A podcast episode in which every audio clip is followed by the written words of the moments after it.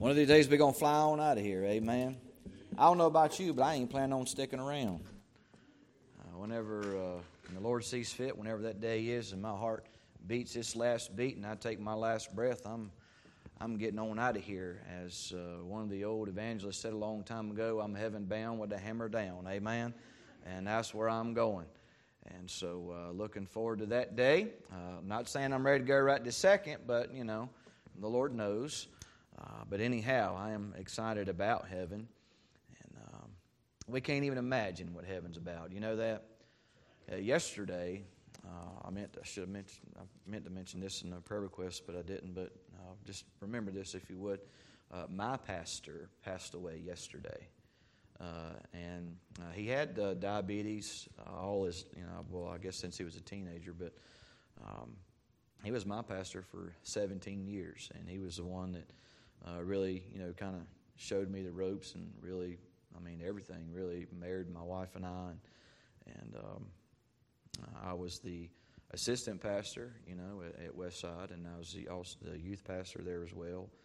And uh, I tell you what, he he really uh, was a blessing to our family, and uh, helped me when I was in Bible college and all that. And um, I didn't even know that he was. I mean, I knew he had his uh, left leg amputated uh, just maybe a couple of years ago. Uh, but I didn't know that he was really, really sick or anything. But um, but he passed away yesterday about lunchtime, I think around noon, they said. So they're going to do the funeral on Friday. If you would, just pray for his wife. Her name's Frances. Uh, his name was Pastor Glenn Sanford, and uh, he pastored for many, many, many years. And so, uh, a real faithful servant of God.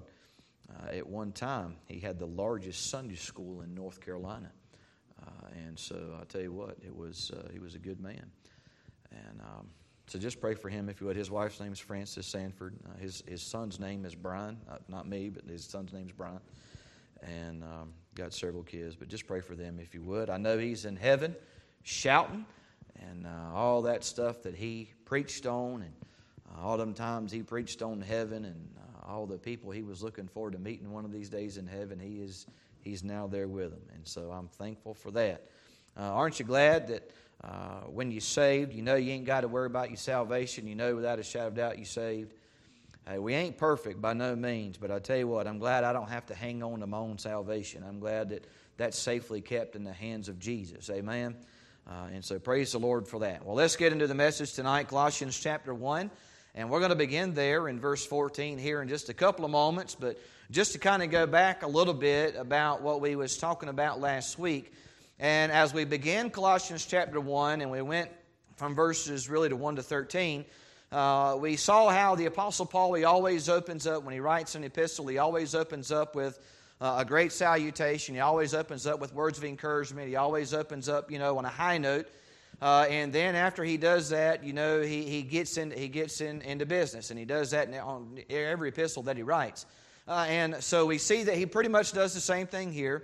And he tells them how the Colossians, how thankful he is for them, how much he loves them, and how he's praying for them, and uh, he, he thanks them for their, uh, their service to God. And in verse 7, he begins to talk about a man named Epaphras, uh, who is their pastor, who is down there leading them and helping them. And notice in verse 7, he calls him a fellow servant, calls him a faithful minister of Christ. And what's happened is, is as Epaphras is down there teaching, of course, the Apostle Paul laid the groundwork. They got the church started. Epaphras became the pastor, uh, evangelist down there. And uh, of course, he gets reports back, you know, on what's going on and how everything's happening. And what's happened is, is of course, in like fashion, as we went through the other books, uh, we've seen that uh, folks have come in and they have uh, uh began to spread some false doctrine and things like that. And so it got the Colossians kind of shook up a little bit.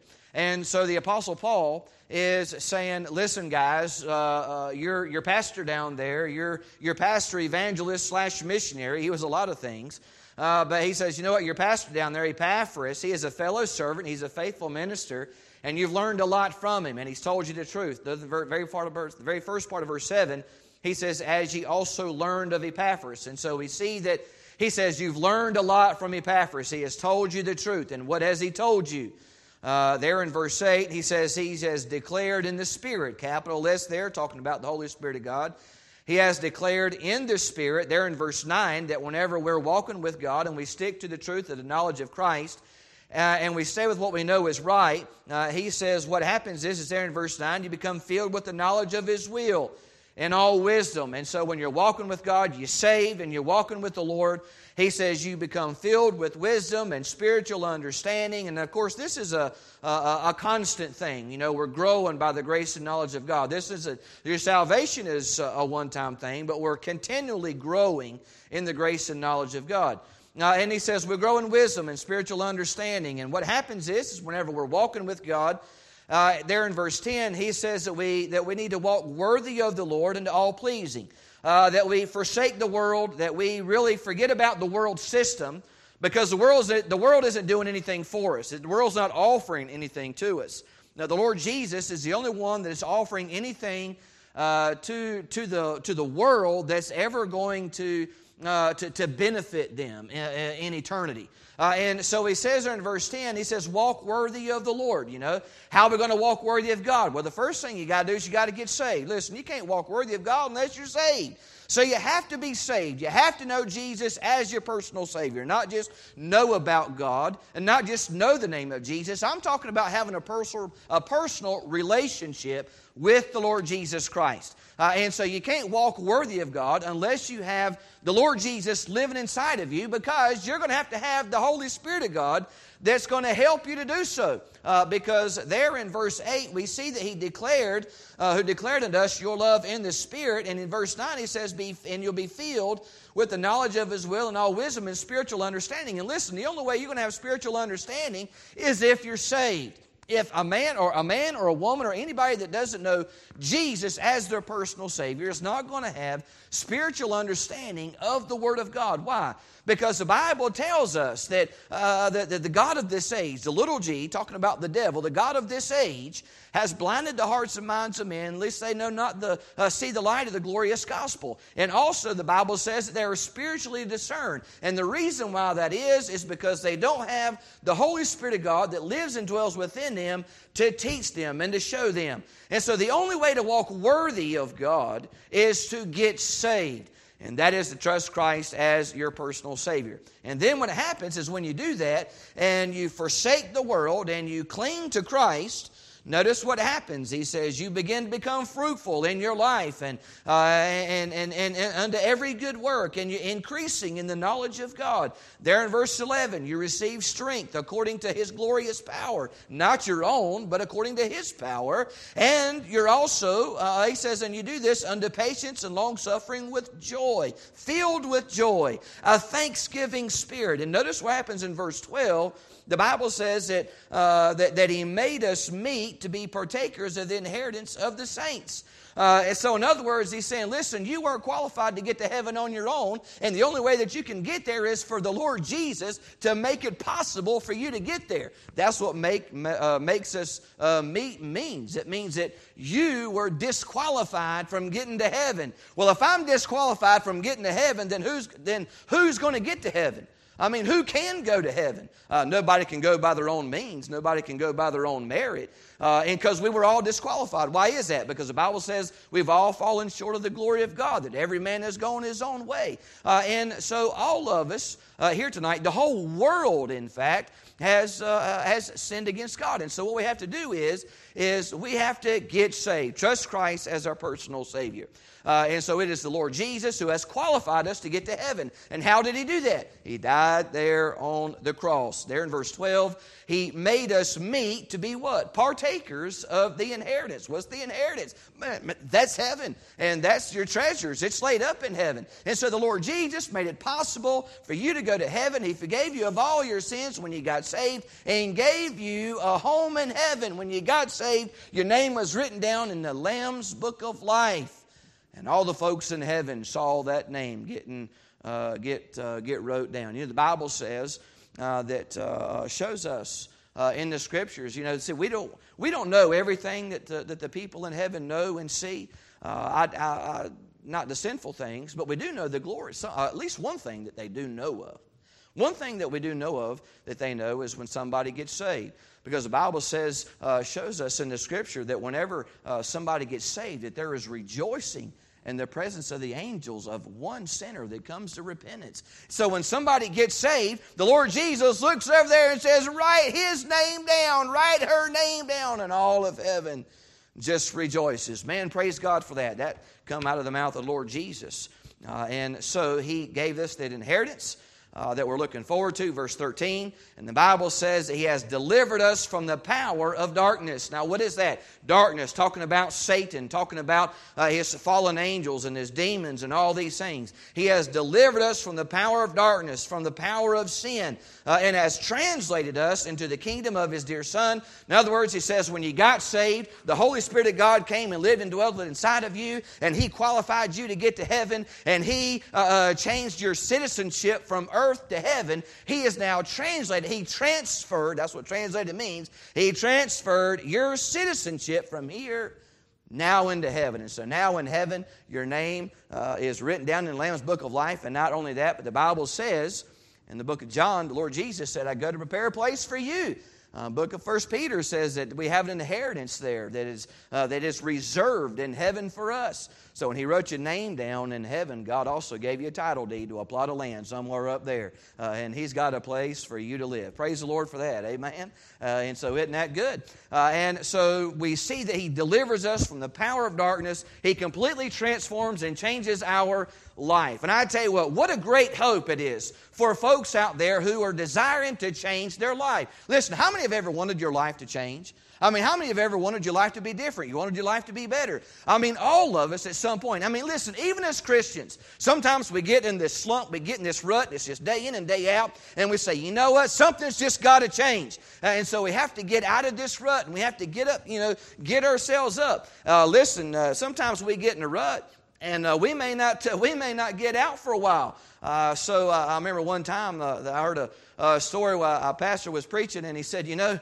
uh, he, he, said I saw somebody that was uh, going down the road in a wagon, and when they got down there, they they was in their wagon. They was going down this dirt road, and they saw a sign that says, "Watch out for this rut because you won't get out for another ten miles."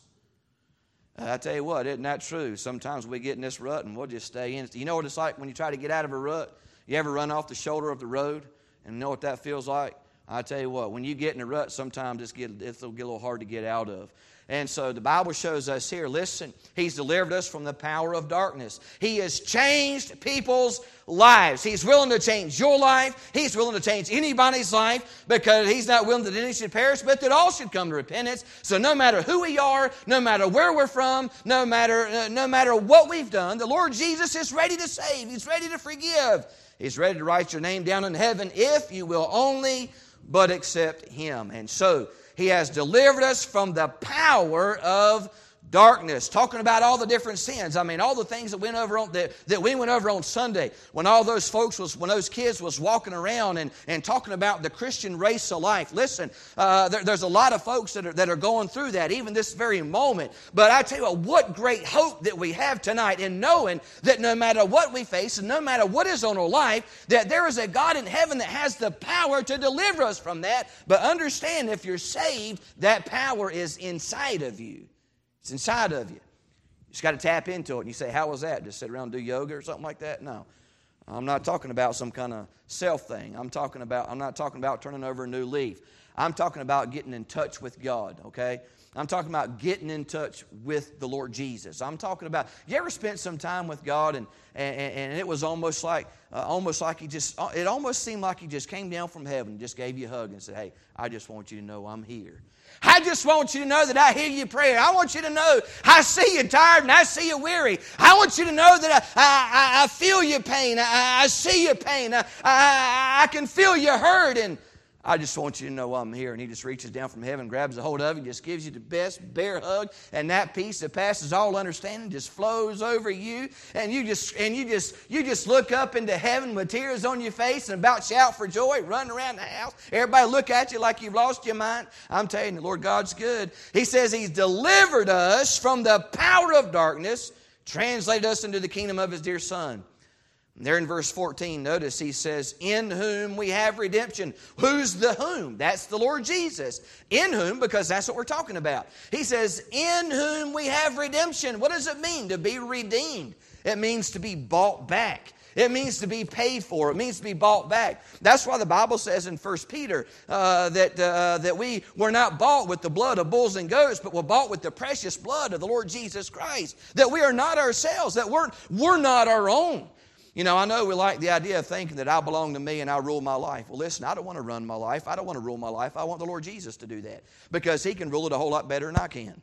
Now, I know we don't like the idea of not being in control, but I tell you what, if you'll let God be in control, you'll find things go a little smoother. Now, I didn't say I'm not preaching a prosperity gospel. Now, I didn't say that if you're a Christian, everything's always going to be great all the time and you're not ever going to have a hard time. I didn't say that the, uh, the refrigerator ain't going to break sometimes. Listen, I tell you what, it's been a, it's been last uh, last little uh, I guess about the last month or so. It's been a, it's been an ordeal. Uh, my lawnmower broke down, so I'm, I'm still trying to get that fixed. I ain't even got that yet. My refrigerator messed up, and I got to get.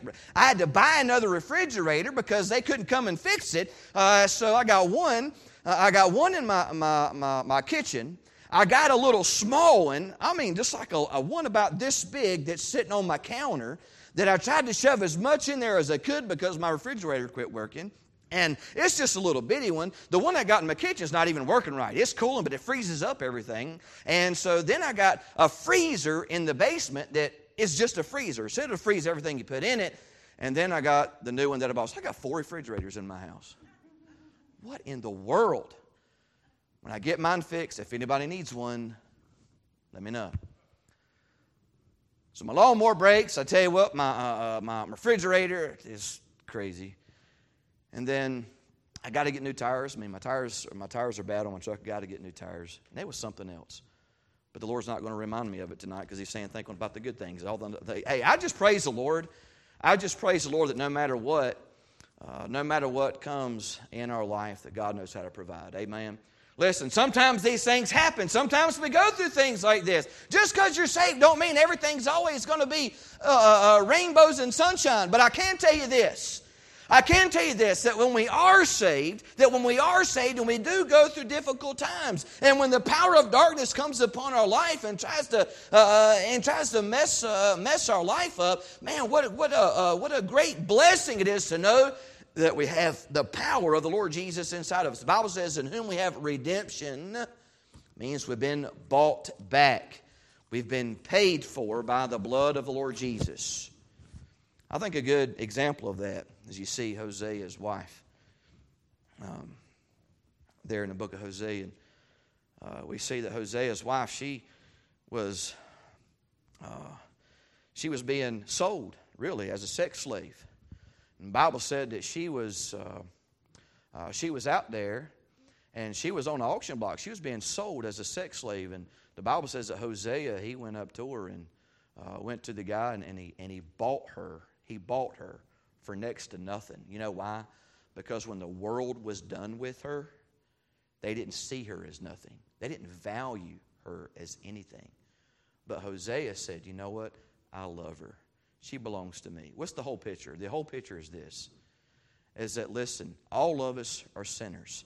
And even though all of us are sinners, the world has us bound. The world has us chained. And, and so, what did the Lord Jesus do? Because He loved us so much, the Bible says that the Lord, He came down and He died on the cross to set us free. And He that is, he that is free is free indeed. And so we see that Hosea was there and he went down there and he bought his wife off from the auction block there, freed her from those shackles and chains that she was put into, and he took her home. And the whole idea is this is that even though the world doesn't think nothing about you, even though the world will treat you evil and wicked, and even though the world and the devil wants to keep you bound in sin and, and, and doesn't want to offer any help at all, doesn't want to do nothing but look down upon your life and see you as garbage and nothing else, that that there is one who cares about you, and there is one who loves you, and that is the Lord Jesus. And how did He buy us back? He bought us back with His blood.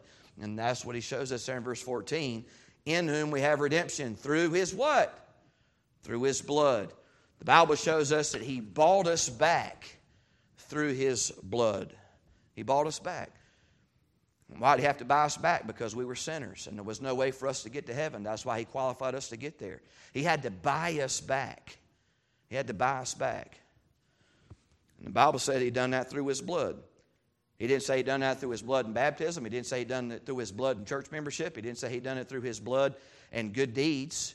He said He done it through His blood, right? And so that means to get to heaven, what do we need? We need to be covered in the blood of Jesus. Amen? That's what it takes. So to get to heaven, we trust Christ as our personal Savior. We put all of our faith and trust in what He did for us on the cross.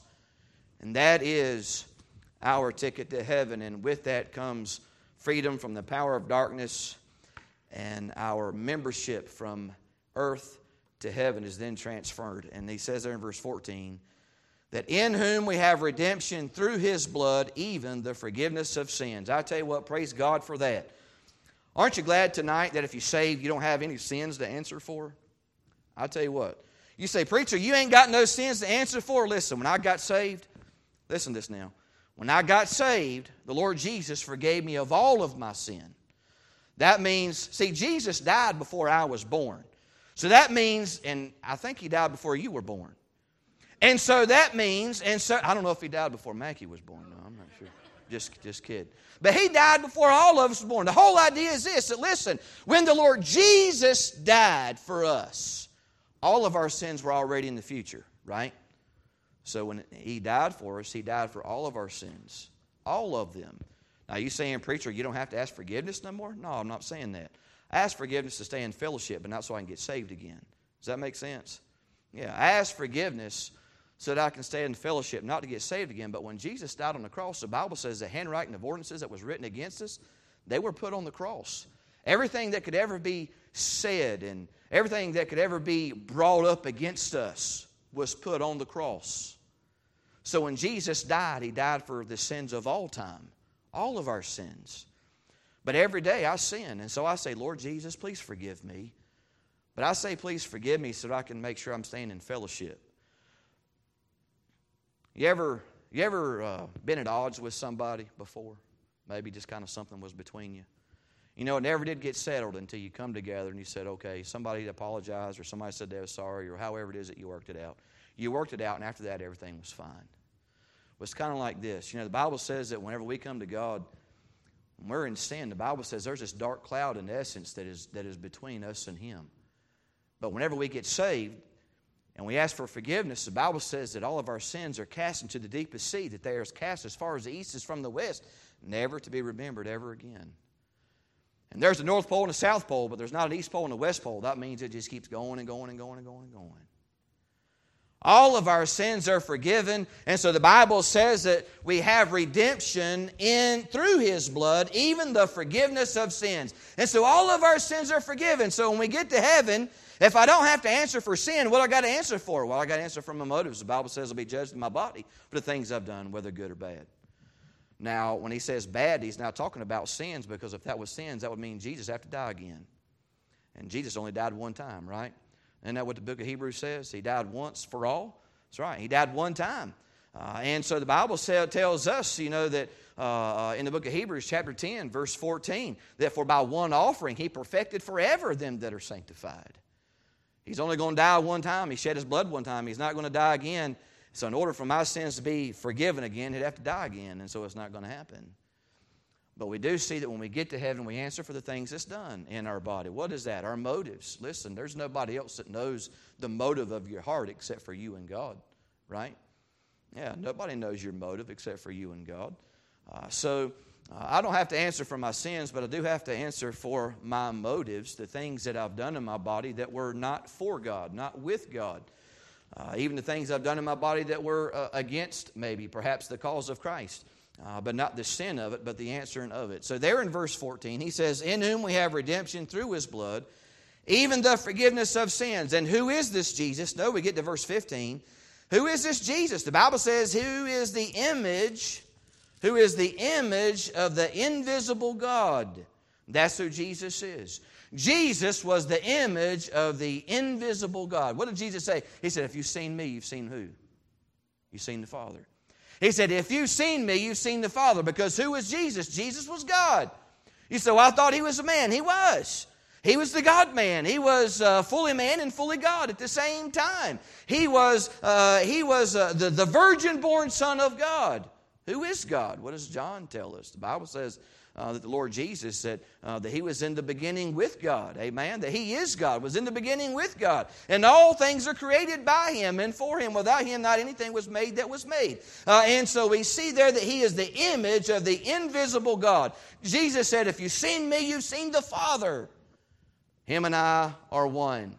And so he also says that he's the firstborn of every creature. So what does that mean, firstborn of every creature? Does that mean he was a uh, that he was does that mean that he was created? I don't know. No, I don't mean he was created. Uh, but I do think uh, what we see here is it shows us. Now you go back and you look at um, uh, biblical times. In the biblical times, the firstborn was the one that um, was became the patriarch of the family. Not only that, but the firstborn was the one who uh, also got a double portion of the inheritance. He was the patriarch of the family, and he got a double portion of the inheritance before anybody else did. He was, you know, he led everything. He was the one that everybody looked at. And so, what does the Bible say when the Bible says that he is the, the firstborn of every creature? The whole idea is for the people to get this, to get this understanding. Not that Jesus was created, that my dear Jehovah's Witness friends would say. Uh, not that Jesus was created, but the fact that, uh, that Jesus is ahead and was before everything, because everything was created by him and for him. Does that make sense? And because everything was created by him and for him, everybody looks to him because Jesus is the patriarch. He is God. He is the one that sits on the throne. No one else is able to do so. He is the firstborn of every creature. But listen, not only that, not only that, but he's the first one also to receive his glorified body uh, when resurrected from the dead. Now, he raised other people from the dead, but do you know those people that he raised from the dead, they still had to die again. Do you know that? The people that he raised from the grave still had to die again. If not, Lazarus would still be walking around. or, and that didn't happen. So uh, those people had to die again. But the Lord Jesus, when he was raised from the dead, what happened? The Bible says after he was raised from the dead, the Bible says that the the graves uh, opened up and people came out of the graves and walked into the city. Now, what a sight. Can you imagine that?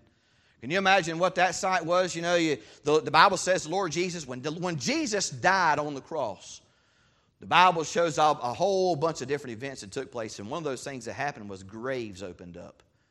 And after in three days after those graves opened up, when Jesus rose again from the grave, when that took place, the Bible says that all those other, when the, the, uh, all those other people that were in those graves, they rose up. But they didn't go to heaven. They didn't receive glorified bodies. They just got out of the grave. Now, how the Lord changed all that stuff and what all happened, I don't know. I didn't see it. But the Bible says that those people came out of the graves and they walked into the city and appeared to many. Wasn't that a sight? Can you imagine? So he is the firstborn there. And so we see that Jesus is the patriarch. Everybody looks to him. He is above all. And so that's what we're talking about there in verse 15.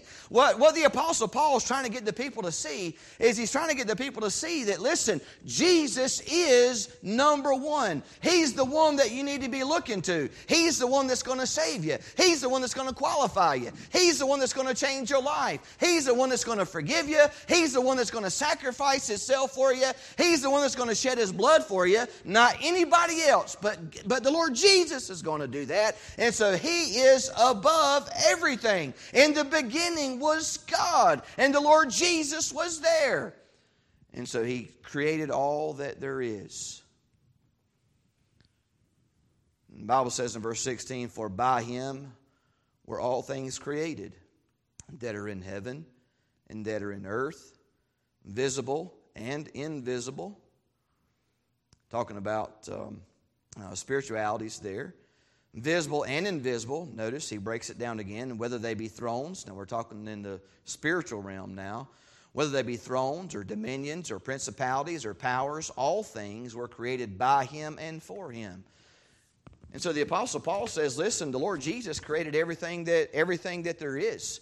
He created the mountains, He created the seas, He created the deer, He created the, uh, uh, the fish, He created all that there is, the birds, uh, He created everything. The Bible says not only did the Lord create the things that you can see, but He also created things that you don't see. Things that you don't see. We're talking about the spiritual world. I'm not talking about ghosts walking around your living room. Not because there ain't no such thing as ghosts, but there are uh, spirits, angels, and demons but there ain't no ghosts walking around. But there are angels and demons, and the Bible shows us here that one of the things that we see is the Bible says the Lord Jesus is over all things, visible and invisible. The things that you see and the things that you don't see. There's a lot of things that's going on around us right now that we don't see. I mean, there are angels and demons all over the place. We just don't see it. Sometimes you can feel the presence of something when something's not right. You ever went somewhere and you got there and you said, hmm, something don't seem right here. Sometimes you can go, sometimes you can go somewhere and it's almost like while you're there, it's almost like you can just sense a demonic presence. While at the same time, you can go in some places and be in some places or be around some people. And I tell you what, it seems like, it just seems like God's just all over them. Like it's just like, man, God's just got his hand on them, and man, it's such a blessing. I tell you what, I've been to some places where it's been, it's been pretty rough. I've had people come in. I've had people say, Pastor, would you come down to the house and bless the house? And I say, sure. And I walk down there and I go in there, and as soon as I walk in, it, it, as soon as I walk in, it was almost like the hair on your arm just stand straight up. I already know, I already know something's about to happen or, or something that something's there. I went to one place one time. Somebody asked me if I'd come down there, and I did. And I went down there. See, the girl was scared half to death. Scared half to death. She wouldn't even stay in her own house no more. She said, "Preacher, would you come down here and uh, and bless my house?" And I was like, "Well, I mean, you know, I'm not I'm not a Catholic priest or nothing like that, but I mean, I, have had over the years." Lots of people have called and asked me to come in and just, will you just bless our house, you know, and just we want to dedicate our home to the Lord and all that kind of stuff. And sure, yeah, I go and doing that. I go do that stuff. Done, done it a bunch of times. But this lady, she called me and she said, Preacher, would you come to my house? And she says, I got, I think I got something going on in my house. And I was like, all right. So I go down there and I bring another preacher with me. And so, um, so we go down there and we're just kind of talking with her. And, and uh, she tells me a little about what's going on. I walk in, I'm looking around. I don't, I can just feel something ain't right. So I, I told my preacher friend, I said, Let, us just, uh, uh, let's just, uh, let's just leave for right now. Let's, let's just pray for this whole week over this house. So we prayed the whole week just over this house. And um, well, I'll, I'll, tell you this: before we before we left, we, when we was in there, we did pray in the house, and um, and I remember I was standing there, I was praying inside the house, and we was all we was all just standing there, and I started praying, and as soon as I started praying, man, I felt almost like a rush of wind just went right by me. Didn't see nothing, but it went by me, and it was like it was like cold, and it just sent all the hairs on my arm, both my arms, just just stood straight up. I said, "You feel that?" And they was, like, "Oh yeah, we felt that." And I said, "I tell you what, let's just leave." I said, "Let's just pray over this house for the week." And so we did, and we came back the next. We came back the next week. And, you know, when I got there, I, I got there. We went in. Me and my preacher friend, um, local preacher. I ain't say his name for just for him, but we went in, and um, we prayed over this house, and the lady said, she said, you know what? She said, I haven't been here. She wouldn't even go back in. And um, she wanted to get all of her stuff out because she wanted to move, but she wouldn't go back in until we left. And so, anyways, we go in, we pray over this house, and nothing happened. And when I went in, me and him both, we went in, everything just seemed different. Everything felt different. I think God fought the battle before we ever got there. What's interesting, though, is when we got there, when we got there, all the cabinets in the house, most of them were open. Lights was on, light bulbs was blowed out. We had mirrors that had fallen on the floor and busted all over the place. It was crazy. And I told my pastor friend, I said, you know, I said, I wonder if God came in here while we was praying over this house the whole week and took care of all this so before we even got here. Maybe God, maybe it was something we weren't ready for. I mean, God took care of it. I don't know. But while we were there, nothing happened. But there sure was some residue of a battle that took place. I don't know. What I'm just trying to get you to see and understand tonight is that there are a lot of things that's going on out here, not ghosts, but there's a lot of things that's going on out here in the spiritual realm. The devil's real, demons are real. And, you know, the Bible uh, tells us in the book of Job, he, he said, have, told the devil, Have you considered my servant Job? And he says, Well, you know, you build this hedge about him. He knew exactly who he was, he knew where he lived, he knew his life, he knew all about him. And God asked him a question, Where you been? And he says, Walking up and down and to and fro in the earth and up and down in it. And, and so we understand that there's a spiritual realm, but you know what? Despite how evil it may be, we know that we serve a God in heaven that sits on the throne, who is all powerful. Does that make sense? Even though that there is a devil that is powerful, and even though that there are demons that are powerful, we serve a God that is in heaven that is all powerful. That is all powerful. The Bible says he created everything, visible and invisible, whether they be thrones, dominions, principalities, powers. All things were created by him and for him, and he is before all things, and by him all things consist. You know, if it wasn't for God holding this whole thing together, if it wasn't for God, if it wasn't for God holding the whole universe together, everything would just fall apart. I mean, every, nothing, it, it, it, even, I know, I know your, your, evolutionary scientists don't want to admit it, and they don't want to talk about it, and they want to do everything they can to sidestep it. But even an evolutionary scientist, really, even though he tries to come up with all kinds of theories, and they have to use a theory because they don't have no fact. So they have to, so you can come up with any kind of theory. I mean, you can come up with all kinds of theories to try to escape the truth because you don't want to accept the truth that there's a God.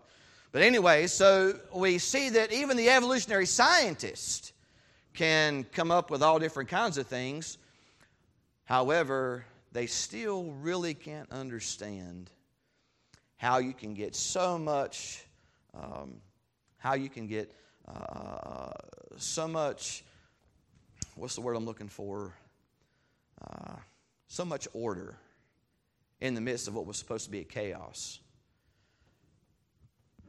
You know, many years ago, they said, well, the, the sun's 4 billion years old, you know, 280 some thousand years old. That's, you go back history books a long time ago. They tell you all kinds of stuff. And the further we go along, the further we go along, they have to keep throwing in millions and billions of years to keep filling up their theories. It never stops, it never ends. I tell you what, I'm glad that the Lord Jesus just settled it all. I'm glad God just settled it all. Listen, I created all that there is. I made everything, and I made everything in six days.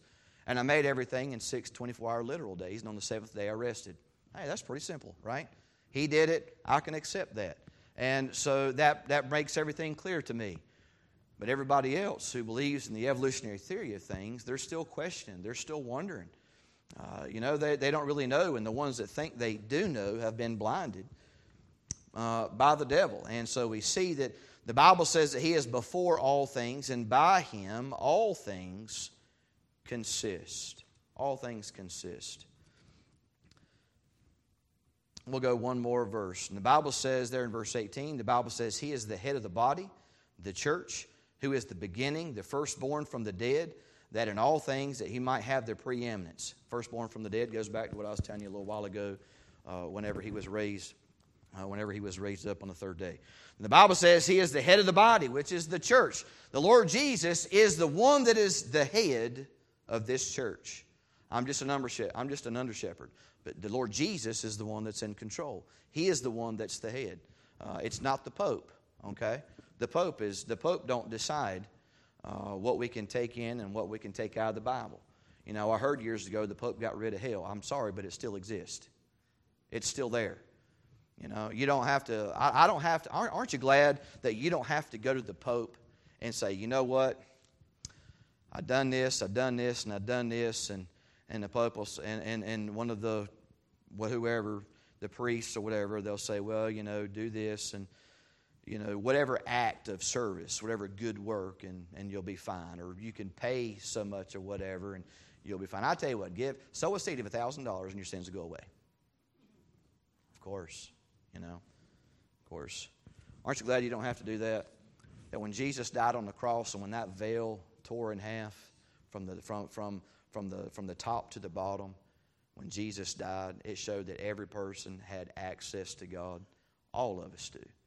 That every person has access to God, that we no longer have to go through anybody else, but that we can have access to God. And it tore from the top to the bottom for a purpose to show that it was a work that Jesus was doing, a work that God was doing, a work that only He could do.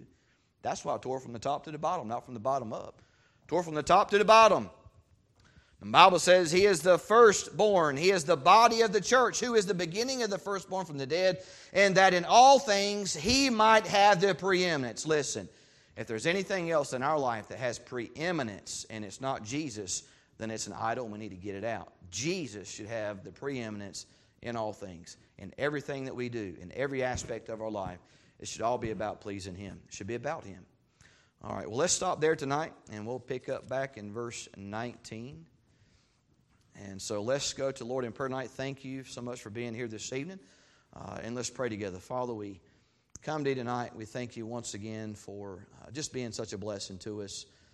Uh, Lord, I thank you for being the God that you are. And uh, Lord, I pray that you just help us all. God, we all need help. We all need strength. And uh, we all need forgiveness every day. Every day we need forgiveness. We know we fall short every day. And, and so, Lord, we, we pray and ask that you would uh, just cleanse our hearts.